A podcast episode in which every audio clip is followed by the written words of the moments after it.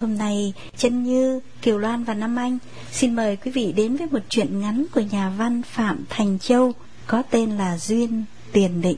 Thưa quý vị, như lời tác giả thì đây là viết theo lời kể của một cô hàng cà phê ở Tân Định. Mời quý vị theo dõi sau đây.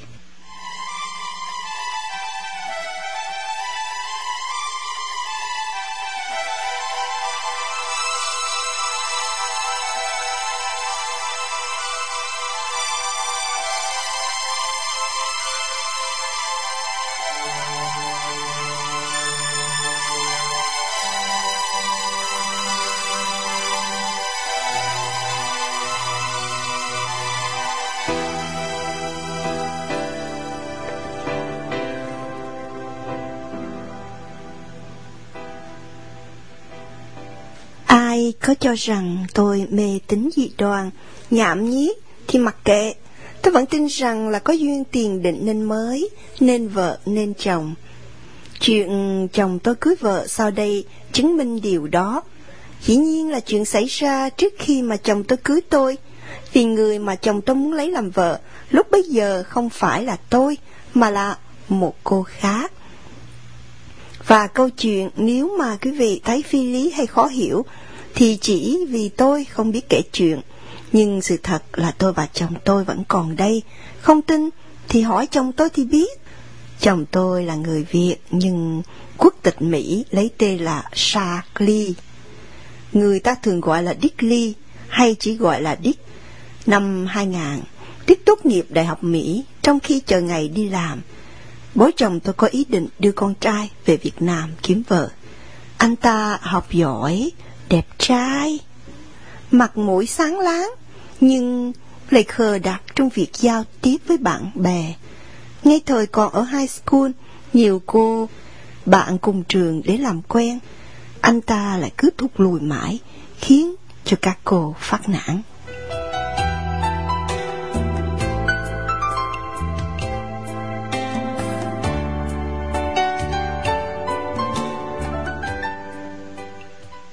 Trước năm 1975, bố anh ta là hạ sĩ quan an ninh phi trường Tân Sơn Nhất.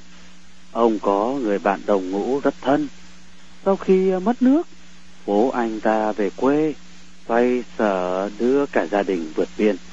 Còn người bạn thì về nhà, kế nghiệp cha mẹ, làm chủ một tiệm hủ tiếu ở đường Hai Bà Trưng, trước chợ Tân Định. Người bạn này gốc tàu, tính cẩn kiệm và kín đáo nên không bị à, đánh tư sản, có nghĩa là không bị tịch thu gia sản đuổi lên kinh tế mới. Ở Mỹ, bố anh chàng Dick uh, thường thư từ cho người bạn bán hủ tiếu ở Tân Định. Khi biết ông ta có ý định về Việt Nam kiếm vợ cho con, thì người bạn đồng ngũ này ngỏ ý muốn giới thiệu con gái của mình với anh Dick.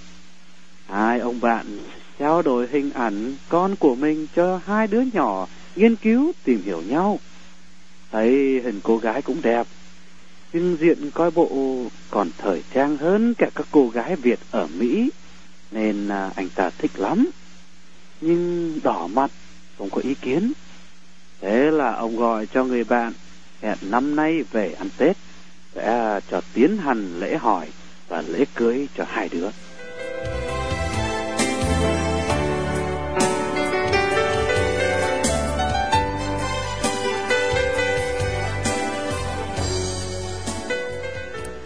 Hôm gia đình anh ta xuống phi trường Tân Sơn Nhất, cả nhà cô gái long trọng đón về, vừa là bạn chí cốt, lại sắp thành thông gia, nên hai gia đình rất là vui vẻ, thân mật. Cô gái thì đẹp, đẹp hơn cả trong hình, nên chàng đích cứ thích mê đi, nhưng lại mắc cỡ. Hễ cứ đối diện với cô ta thì mặt lại đỏ rân lên, miệng ấp úng, nói không nên lời. Hơn nữa, vì không dành tiếng Việt nên anh ta cứ ngập ngọng, đôi khi lắc đầu hoặc nói chen tiếng Anh vào. Cô gái đang học đại học, ban Anh văn, nên cả hai không đến nỗi khó khăn khi trò chuyện. Cô ta rủ anh chàng đi chơi Sài Gòn, đi mua sắm, mà ở Mỹ gọi là đi shopping. Cô ta còn chờ anh chàng đằng sau xe gắn máy, vi vút ra ngoài ngoại ô để hóng gió, ăn uống ở các nhà hàng đồng quê, được ngồi sau, ôm eo người đẹp. Anh ta thích quá, nhất là khi được người đẹp ngồi bên cạnh, tựa ngực vào người, giọng thủ thì nũng nịu, khiến anh chết mê chết mệt. Vì thế, trong một buổi cơm tối, cô cậu được hỏi ý kiến, có bằng lòng nhau không? Anh ta trả lời ngay, dạ chịu. Còn cô gái thì chỉ liếc anh ta và tùm tìm cười. Thế là đám hỏi diễn ra ngay hôm sau.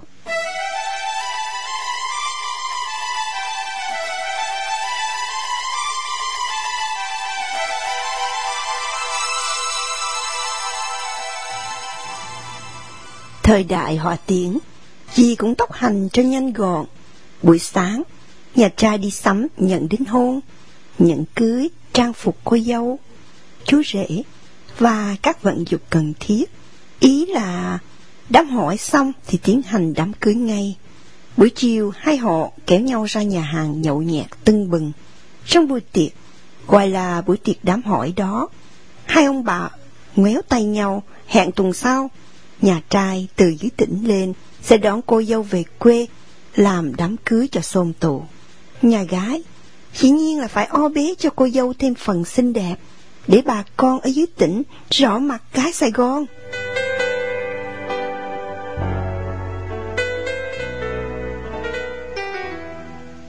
Tích về dưới quê nhưng đã bị cô gái hớp hồn rồi nên người cứ uh, chừng chừng. Suốt ngày lơ ngơ không nghe không thấy gì chung quanh rồi than buồn. Cha mẹ anh ta biết ngay là thằng con đã bị cô gái bắt mất vía nên gợi ý cho anh ta lên Sài Gòn. Ở lại nhà cô vợ tương lai trước khi làm đám cưới. Biết ừ, con mình chắn hiệu, con nai vàng ngơ ngác, nên ông bà dặn dò rất kỹ. Nào là không được qua đường một mình sợ xe tung. Đi đâu cũng phải có cô vợ tương lai bên cạnh để khỏi bị bọn bất lương lường gạt cướp giật. Ở chơi đúng hai ngày sau đi về để chuẩn bị làm đám cưới. Chiều hôm đó, Dick đón xe đò lên Sài Gòn. Về đến bến xe miền Tây thì đã khuya. Dick là người lịch sự, theo kiểu Âu Mỹ, không muốn làm việc người khác nên anh chàng đến khách sạn qua đêm.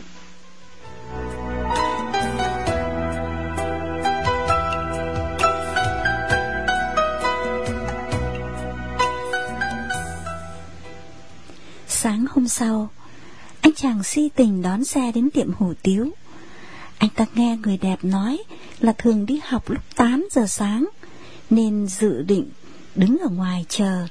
Hệ thấy cô ta từ từ trong nhà bước ra để đi học, thì anh ta sẽ bước theo vào tiệm. Mục đích tạo bất ngờ với người đẹp. Chắc chắn cô ta sẽ mừng rỡ, nghỉ buổi học để hai người cùng đi chơi. Vì thế, khi đến tiệm hủ tiếu, anh ta không vào mà đứng ở bên kia đường chờ. Đúng 8 giờ, thấy người đẹp từ trong nhà bước ra, đứng ở cửa tiệm, ngó quanh. Anh ta định băng qua đường, nhưng xe cộ nhiều quá, cứ lúng túng, chưa dám bước xuống lòng đường, thì bỗng nhiên có một thanh niên đi xe gắn máy, dừng lại trước tiệm hủ tiếu, và người vợ sắp cưới của chàng Đích phóc lên yên sao, ôm eo ấy chàng thanh niên kia.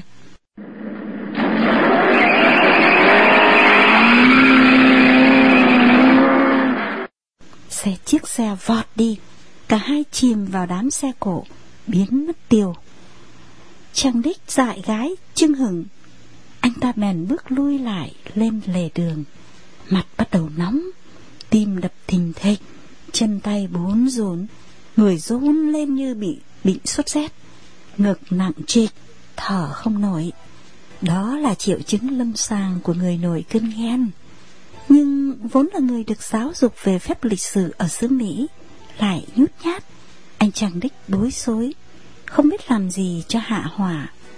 Anh ta giận lây bố mẹ vợ tương lai, nên không vào tiệm hủ tiếu. Và lại, nếu mà vào ngay thì bố mẹ cô gái biết là anh ta đã thấy cái cảnh người đẹp phóc lên xe người khác. Thế nên anh ta cũng bước qua đường, nhưng không vào tiệm hủ tiếu mà tấp vào một hàng quà rong ở bên hông tiệm. Đây là một con hẻm được biến thành những tiệm ăn trồm hổm. Buổi sáng bán bún, mì, cà phê, mỗi hàng chiếm một khoảng đất, đặt vài cái bàn thấp ngang đầu gối chung quanh là mấy chiếc ghế nhỏ xíu, vừa cái bàn tọa. Bình thường, từ sáng sớm, người ta mang thức ăn, đồ uống ra, đến trưa bán hết thì dẹp tiệm, dọn về. Anh chàng đích ngồi đại xuống một hàng cà phê. Chủ là một cô, tuổi đôi mươi, trông cũng có duyên. Nhưng vì con nhà làm ăn, không có khá giả, nên cô ăn mặc đơn sơ. Cô không trang điểm, nhưng đôi mắt đen láy, long lanh. Miệng cô cười thật tươi, phô bày hàm răng trắng đều, đẹp hết sức. Nhờ đôi mắt và nụ cười này mà hàng cà phê của cô đông khách. Mấy cậu trai sáng nào cũng ra đây gọi một ly cà phê, ngồi ngắm cô, cũng đỡ buồn cảnh thất nghiệp của mình. Đôi khi tâm hồn rung động, vài cậu nói bóng nói gió để tỏ tình, cô chỉ mỉm cười mà không trả lời. Cô biết mình đẹp nên có quyền chờ đợi. Tối thiểu cũng là một anh chàng trông được con mắt. Có công ăn, việc làm kha khá. Chứ thất nghiệp chỉ giỏi tán phép như mấy cậu khách hàng này thì cô coi thường. Hơn nữa, ngay bên cạnh là hàng bún bò Huế của mẹ cô. Mẹ cô cũng biết giá trị của con gái mình, nên thường xuyên nhắc nhở, kiểm soát cô rất chặt chẽ. Bà ta chỉ vẽ cho cô cách từ chối sao cho khách hàng biết, nhưng vẫn vui vẻ và tiếp tục đến ăn bún, uống cà phê để trồng cây si. Quán bún, cà phê của mẹ con cô hàng tựa vào vách tường của tiệm hủ tiếu của bố mẹ vợ tương lai của chàng Đích. Sau tiệm có cửa hậu thông ra gần hàng cà phê. Thỉnh thoảng, nước dơ trong tiệm hắt ra, mấy con chó súm lại, nhặt nhạnh thức ăn thừa. Khi Đích vừa ngồi xuống, là cô hàng đã nhanh nhầu hỏi. Anh, anh uống gì? Ăn bún nha. Cô cho tôi lon cốc. Tôi không có bán cốc. Anh ăn bún uống cà phê nha. Dạ, cô cho tô bún.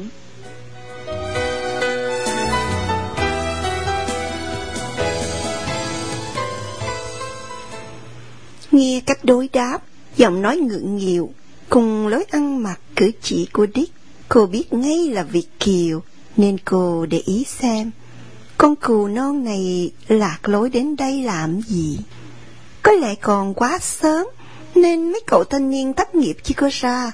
Nếu không, làm gì thì anh ta cũng bị mấy cái tên này tìm cách chọc quẹo hoặc ăn hiếp ngay. Ăn xong tô bún, anh ta mở cái túi nhỏ cột trước bụng, móc tiền, trả rồi ngồi ngó mông ra đường. Anh à, chàng chờ người đẹp trở về, nhưng mà không có biết bao giờ, nên thỉnh thoảng đứng lên. Ra nhìn trước cửa tiệm, rồi vào lại chỗ cũ. Anh ta dự định, nếu mà người đẹp về với thằng tình địch á, thì anh ta sẽ bước đến, hiên ngang nắm tay người đẹp, dẫn vô nhà, coi như là cách công bố quyền sở hữu đó hoa biết nói đó.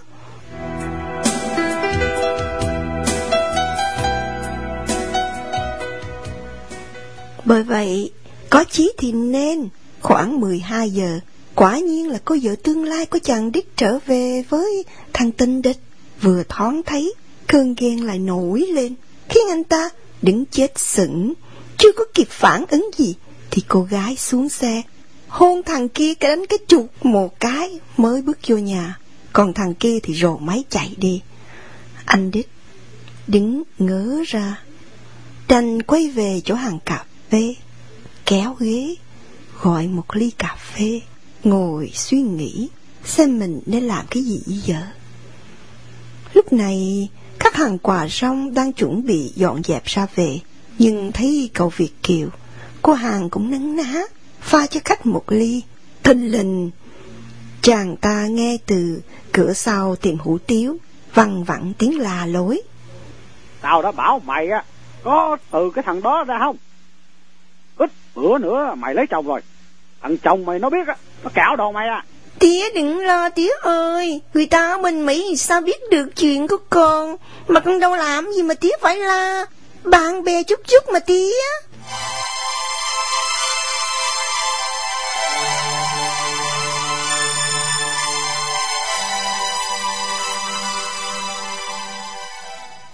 Tiếng cãi cọ càng lúc càng cao giọng, càng nhanh, khiến chàng thích chịu thua, không hiểu gì hết. Nhưng chừng đó cũng đủ cho anh ta mất tinh thần. Bao nhiêu hứng thú tiêu tan, định quyết về dưới tuyển hết bố mẹ, không thèm lấy vợ nữa. Tối đó, nằm trong khách sạn, Tết không ngủ được. Phần nhớ người đẹp, phần cảnh tượng lúc trưa khiến cho máu nóng bốc lên đầu, nên anh ta lăn qua, trở lại mãi. Cuối cùng thì tình yêu và ghen tương sống chung hòa bình trong quyết định của anh ta. Nghĩa là cứ để đấy, nhưng theo dõi tìm hiểu, nếu người đẹp vẫn theo thằng kia, coi thường anh ta, thì anh ta sẽ không thèm cưới làm vợ nữa. Ngược lại, cô ta bỏ thằng kia, thì Đích sẽ thả thứ. Thế nên sáng hôm sau, anh chàng lại ra hàng cà phê ngồi, ý cắt hỏi cô hàng cà phê về cô gái, còn chủ tiệm hủ tiếu. Cô hàng cà phê à, thấy anh chàng con trai trắng nõn, ngây thơ như em bé. Cô thích lắm rồi. Mặc dù anh ta là Việt Kiều, cô không hy vọng gì, nhưng yêu là việc của à, quả tim, xin khỏi bình luận. Tuy nhiên, cô hàng à, cần giữ kẻ vì sợ mấy thằng con trai khách hàng sẽ mỉa mai vì ghen tước thấy Việt Kiều như mèo thấy mỡ. Dĩ nhiên, anh chàng Việt Kiều này hỏi chuyện thì Mân trả lời. Còn có thể hỏi lại mấy câu để tỏ tình quen biết. Đại cái Đích nói là về Việt Nam chơi chứ không nói về cưới vợ. Anh ta còn bảo rằng thấy con gái chủ tiệm hủ tiếu đẹp nên hỏi thăm cho biết thôi. Cô hàng nói là không biết, chắc đó là bồ bịch hay là chỉ bạn bè. Dù cô thấy hai người chở nhau đi mỗi ngày. Khi yêu, người ta sẽ dễ tha thứ. Nghe cô hàng nói vậy, dù thấy rõ ràng hai đứa hôn nhau, thế cũng không thấy trở ngại trong việc hôn nhân của anh ta. Và lại, anh ta đâu biết biết sinh là gì. Người Âu Mỹ cũng chẳng cho là quan trọng. Anh ta vừa tự an ủi, vừa hãn diện. Cho mày trở đi. Ít bữa nữa tao cưới nó. Đem về Mỹ thì mày no way. Thế nên Đích lại vui vẻ nói chuyện với cô hàng cà phê. Anh ta bảo tuần tới ra về Mỹ nhận chóp. Cô hàng thất vọng. Tình cảm của cô chỉ mới quen biết chứ chưa thân mật để cho nhau địa chỉ. Sau này còn thư từ tặng ảnh nhau y hai người cắt xa nhau nửa vòng trái đất. Thật tâm cô buồn vì không còn được gặp anh ta nữa, chứ cô không hề nghĩ đến chuyện Việt Kiều có nhiều tiền sung sướng. Giá mà anh ta là một người Việt nội địa, dù thất nghiệp, cô ta vẫn yêu như thường.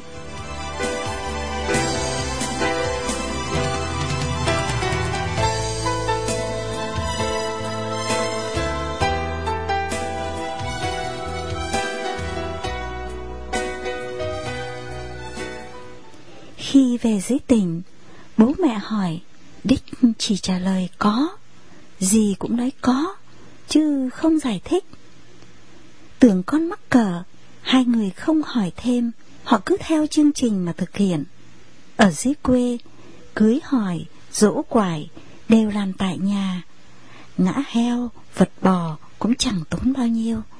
Ông bà Việt Kiều này sang chơi, mời bà con hàng xóm, kể cả xã ấp tập trung một chỗ hẹn, hẹn sẽ có xe đến rước lên thành phố dự tiệc cưới. Mấy khi mà được đi nhà hàng sang trọng dự tiệc cưới Việt Kiều nên mọi người rủ dê, bàn tán, coi bộ sôi nổi và sốt ruột lắm. Đó là chuyện chuẩn bị tiệc cưới ở dưới quê, tức là bên nhà trai. Trên Sài Gòn cũng có một bữa tiệc ở nhà hàng trong chợ lớn do con gái của ông chủ tiệm hủ tiếu tổ chức đãi bạn bè trước khi cô lên xe hoa. Cô ta nói, Thưa các bạn, ngày mai tôi sẽ lên xe hoa. Hôm nay, hai đứa tôi mời các bạn nhậu một bữa, xong rồi lên lầu nhảy nhót.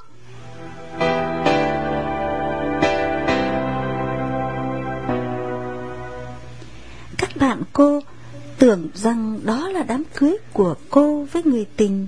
Không ngờ, sau đó mới vỡ lẽ là cô lên xe hoa với người khác. Bạn bè càng ngạc nhiên hơn khi thấy người tình của cô vẫn vui vẻ, chứ không buồn bã hay là ghen tức gì cả. Rượu ngà ngà, cô và người tình mới thổ lộ âm mưu là sau khi cô lấy anh chàng Việt Kiều và qua Mỹ sống độ mấy năm, khi đã vô quốc tịch, cô sẽ ly dị chồng, rồi về Việt Nam cưới anh chàng tình nhân này. Đây là mánh thường làm của các cô lấy chồng kiểu Việt Kiều.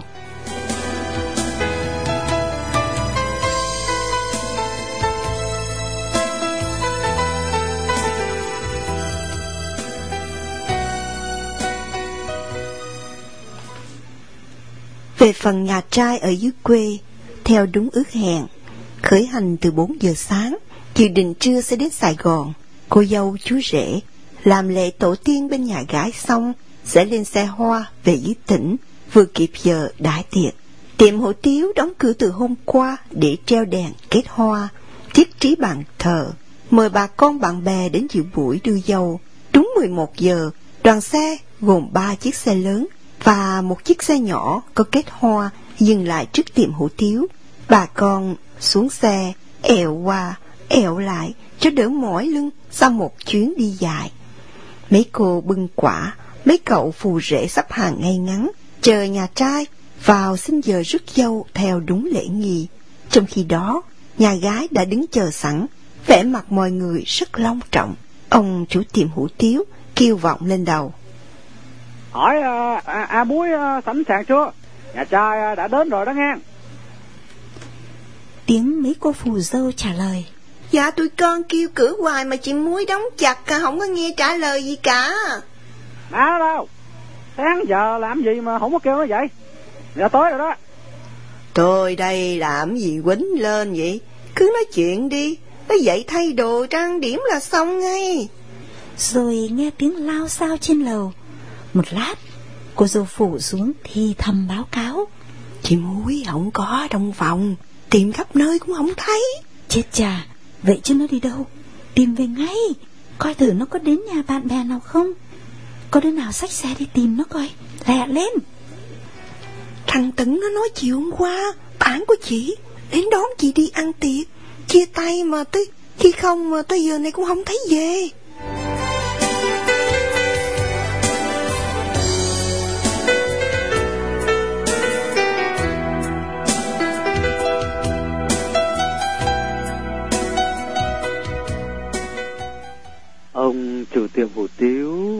Đây là lính kiểm, chưa hề đụng độ ngoài chiến trường bao giờ, này bỗng lĩnh đầu thọ địch, thọ địch. Đối phương đã đến trước cửa nhà mình thì không có gì để ngân chiến. Ông muốn lên lầu để la hét cho hạ giận, nhưng nhà cha đã bước vào nhà rồi.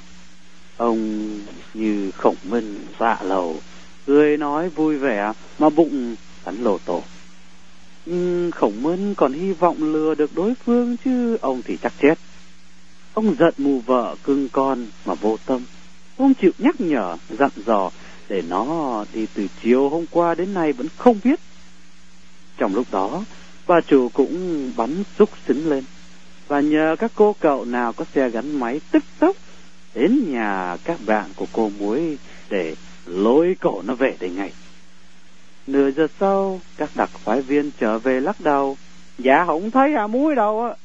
Và cho một cô xuống thì thầm với ông chủ. Ông chủ lắng nghe, cười và gật đầu ra điều chẳng có gì quan trọng.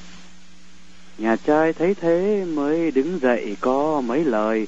Đại ý đã chọn được ngày lành giờ tốt, xin cho chú rể và cô dâu lại bàn thờ tổ tiên. Ông vui vẻ gọi lên lầu. À, má nó đâu? À, cho con xuống làm lễ. À, đến giờ rồi đó. Đó là kế hoãn binh. Chứ ừ, ông biết tổng là làm gì có cô à mối. Thế rồi nhà trai nhà gái lại tiếp tục vui vẻ trò chuyện. Nhưng chờ mãi chẳng thấy gì. Ông bạn nhà trai cứ có tay xem đồng hồ. Ông bạn Hồ Tiếu cũng làm ra vẻ ngạc nhiên. Ủa? Sao lâu quá vậy cả? Rồi ông bình thản đi lên lầu làm như tìm hiểu nguyên nhân. Và ông lại xuống lầu, tòi bộ hơi bối rối một chút. Ông khèo ông bạn xui ra tương lai vào nhà trong, lôi luôn ra sau hẻm. Vì sợ mấy đứa người làm biết chuyện, người ta xuống cả cửa trước xem đám cưới. Chỉ có hai mẹ con bà hàng xóm bỏ bún bò, cà phê đang lui cui dọn hàng về. Cô hàng cà phê lúc nãy chạy ra dòm đã thấy anh chàng Việt Kiều là chú rể. Bèn chạy vào báo cáo với mẹ rằng đó là người khách gà rù thường đến mấy hôm trước. Này à, đi cưới cô ả muối. Con gái ông hủ tiếu. Hai mẹ con đang bàn tán thì hai ông xui tương lai kéo nhau ra ngoài cửa sau xỉ sầm. Tuy nói nhỏ, nhưng hai mẹ con và hàng xóm nghe tất cả. Ôi chết tôi rồi anh xui ơi. Còn à muối nó nó nó đi từ hôm qua, đến nay ờ, chưa có về. À, khai giỡn đó anh xui. Tụi mình à, ngéo tay nhau từ lâu rồi mà. Anh muốn xù tôi à, sao không có nói trước.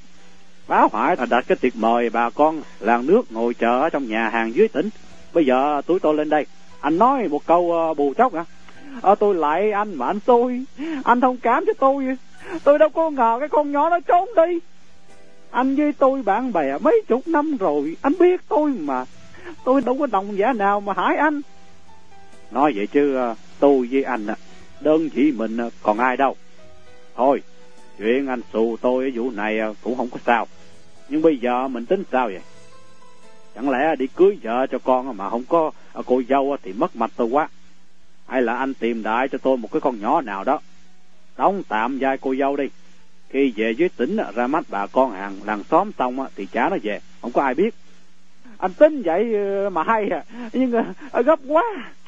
Chà, khó dữ à. Anh à, coi mấy cái đứa trong nhà đó. Có đứa nào mặt mũi sáng sủa một chút á, mượn đó. Thôi à, trả à, khá tiền.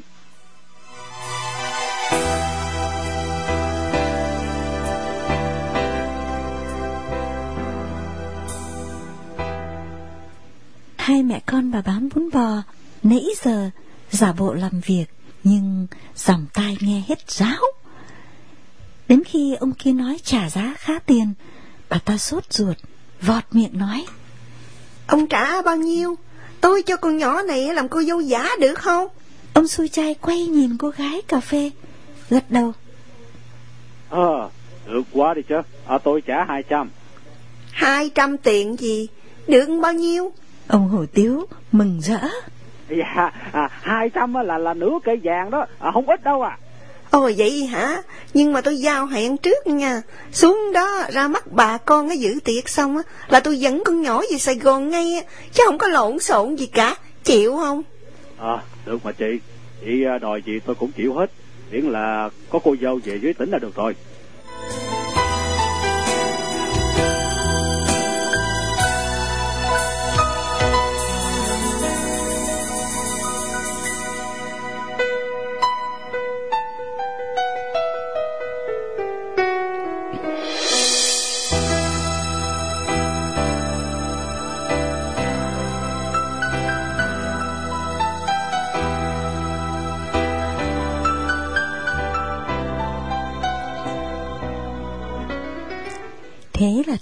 Cứ rối lên như chạy giặc.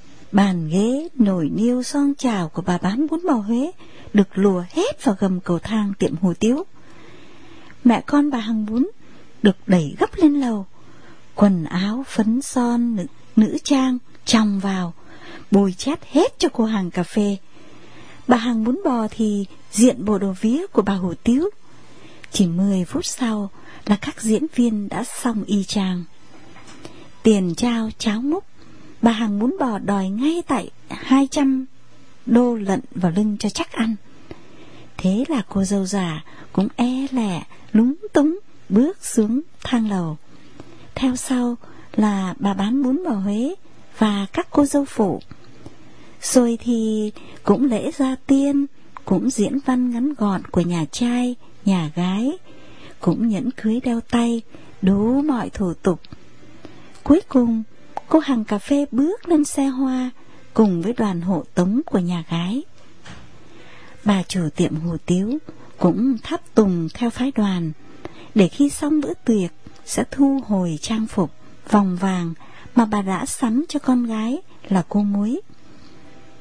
Khán giả tụ tập trước tiệm hủ tiếu, ngạc nhiên khi thấy cô dâu không phải là A muối, mà là cô hàng cà phê. Họ bàn tán, rồi phịa chuyện này, chuyện nọ để điều tra, giống như ta đây biết hết từ lâu rồi.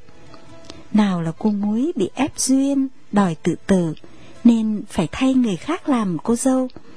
Nào là cô hàng cà phê dụ dỗ được anh chàng Việt Kiều, nhưng nhà nghèo quá, mới thuê tiệm hủ tiếu làm nhà gái. Dù sao, thì khi xuống dưới tỉnh, quan khách, bà con đều trầm trồ, cô dâu đẹp quá. Mà cô đẹp thiệt. Khi là cô hàng cà phê, cô đẹp một, thì khi đóng vai cô dâu, cô đẹp tới mười. Giá như tỉnh tổ chức một cuộc thi sắc đẹp, chắc chắn cả tỉnh sẽ bầu cô là hoa hậu. Hai con mắt và miệng cười của cô đẹp đến độ anh chàng Việt Kiều cũng ngạc nhiên, không nghĩ rằng đó là cô hàng cà phê. Trong bữa tiệc, theo đúng tập tịch của người văn minh tiến bộ, cô cậu đến từng bàn cảm ơn quan khách sự tiệc, uống chút rượu, bà con ép mời và ôm nhau hôn trước mặt mọi người. Rồi cũng vỗ tay, gõ muỗng lên ly, chén, khen keng. Tiếng cười nói, tiếng la hét của mấy tay say rượu, đố thứ. Anh chàng Việt Kiều đã hoàn toàn quên cô muối rồi.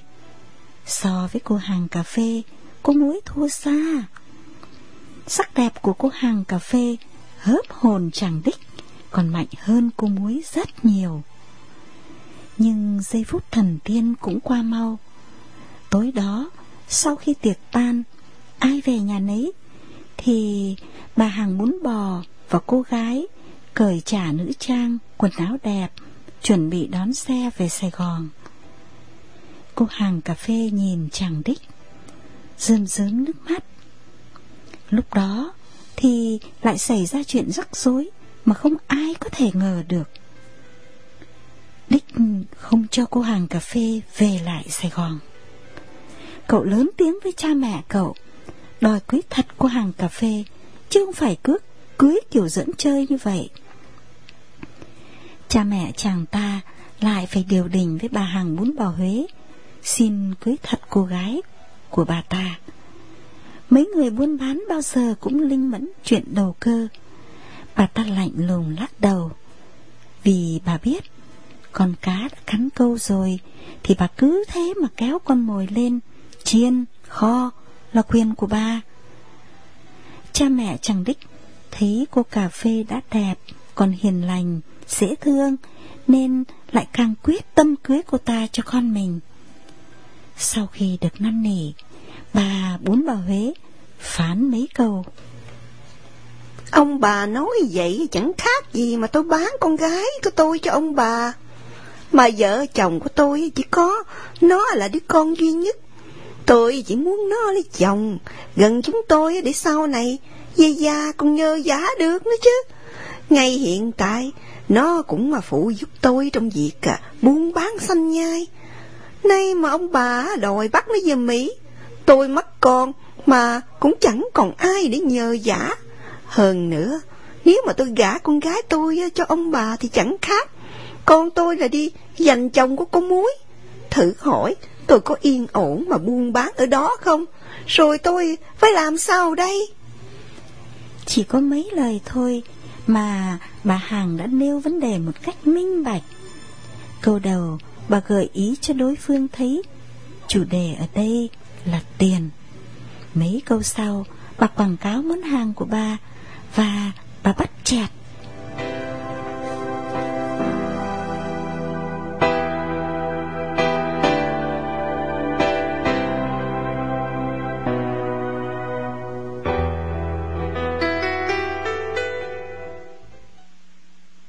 Cha mẹ chàng đích hiểu ngay điều đó nên đưa ra một cái giá mà họ nghĩ có thể thuyết phục đối phương.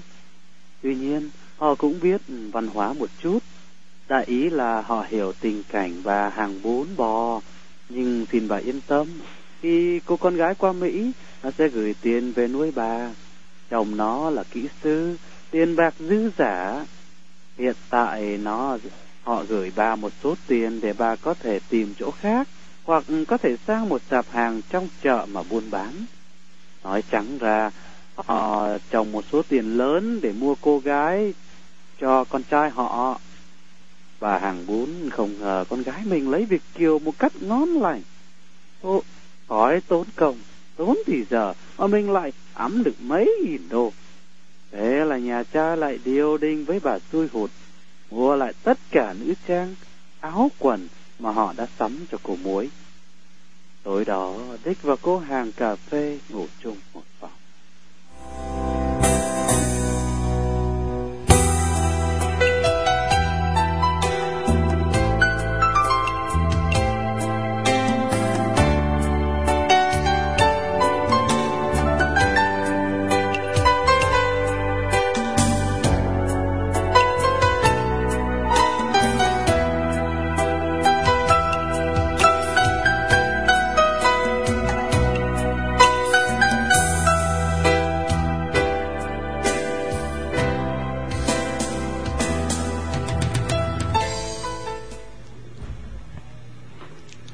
Kể câu chuyện, tôi à, lấy vợ trên đây để quý vị thấy rõ ràng, vợ chồng đến với nhau là do thiền định. Có ai nghĩ rằng cô muối lại mất chồng sau bao nhiêu công sức, cố chài cho được anh chàng đích để rồi công trình kẻ biết mấy mươi trở thành công khóc. Nhưng nguyên nhân vì đâu?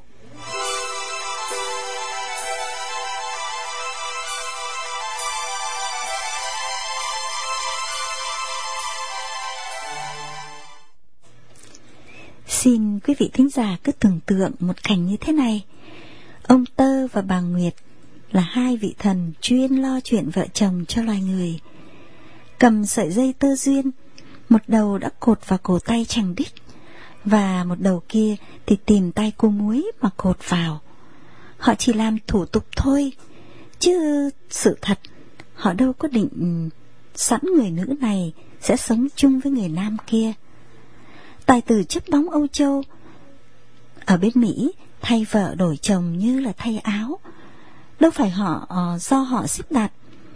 Thế nên khi hai vị thần đó Đến tiệm hủ tiếu, Đứng chờ cả buổi Mà không thấy cô muối đâu, Họ còn nhiều đám cưới khác nữa Đang chờ.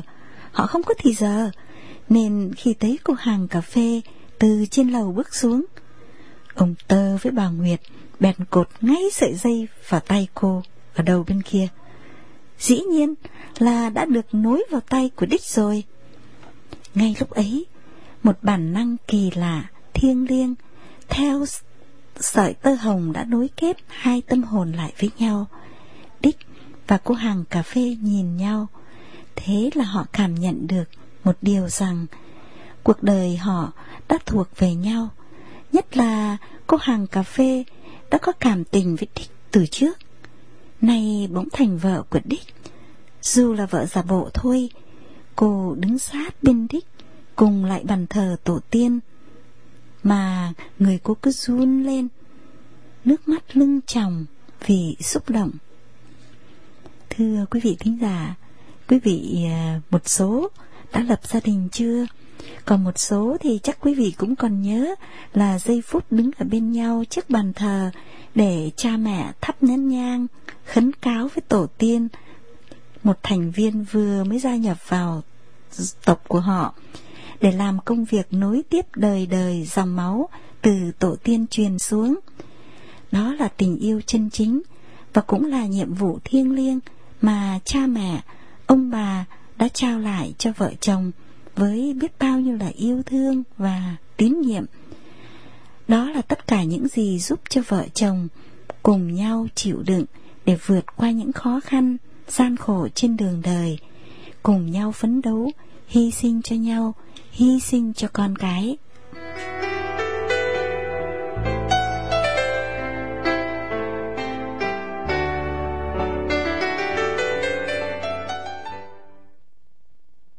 Đã không có cảm nhận được cái điều ấy. À, cô cũng không có phân biệt được uh, vợ chồng và tình nhân. Cô đã xem nhẹ hôn nhân coi như là một cái phương tiện chứ không phải là cứu cắn cuộc đời. Nhưng uh, tại sao cô lại không có về làm cô dâu để mà thực hiện cái chương trình đánh lừa anh chàng đích à, uh, ngơ áo kia? À, số là tối hôm đó sau khi mà nhậu nhẹt say sưa nhảy nhót tưng bừng cho đến gần sáng thì cô muối cùng tình nhân thuê khách sạn ngủ dự định là sáng mai về uh, cũng uh, còn dịp chán.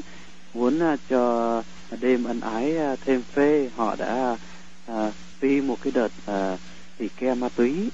Sau đó thì họ lăn đang ngủ cho nên đến gần chiều cả hai mới giật mình tỉnh dậy.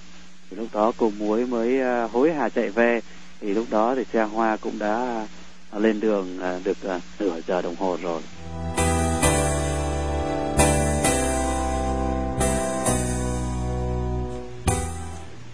Kính thưa quý vị thính giả, khi nghe câu chuyện quý vị đã đoán biết à, người này, viết chuyện này là ai không? Chồng tôi, anh chàng đích đẹp trai, hiện lạnh đó, cưới một cô hàng cà phê trước hay sau khi cưới. Người viết, thưa quý vị, tôi là cô nhỏ bán cà phê.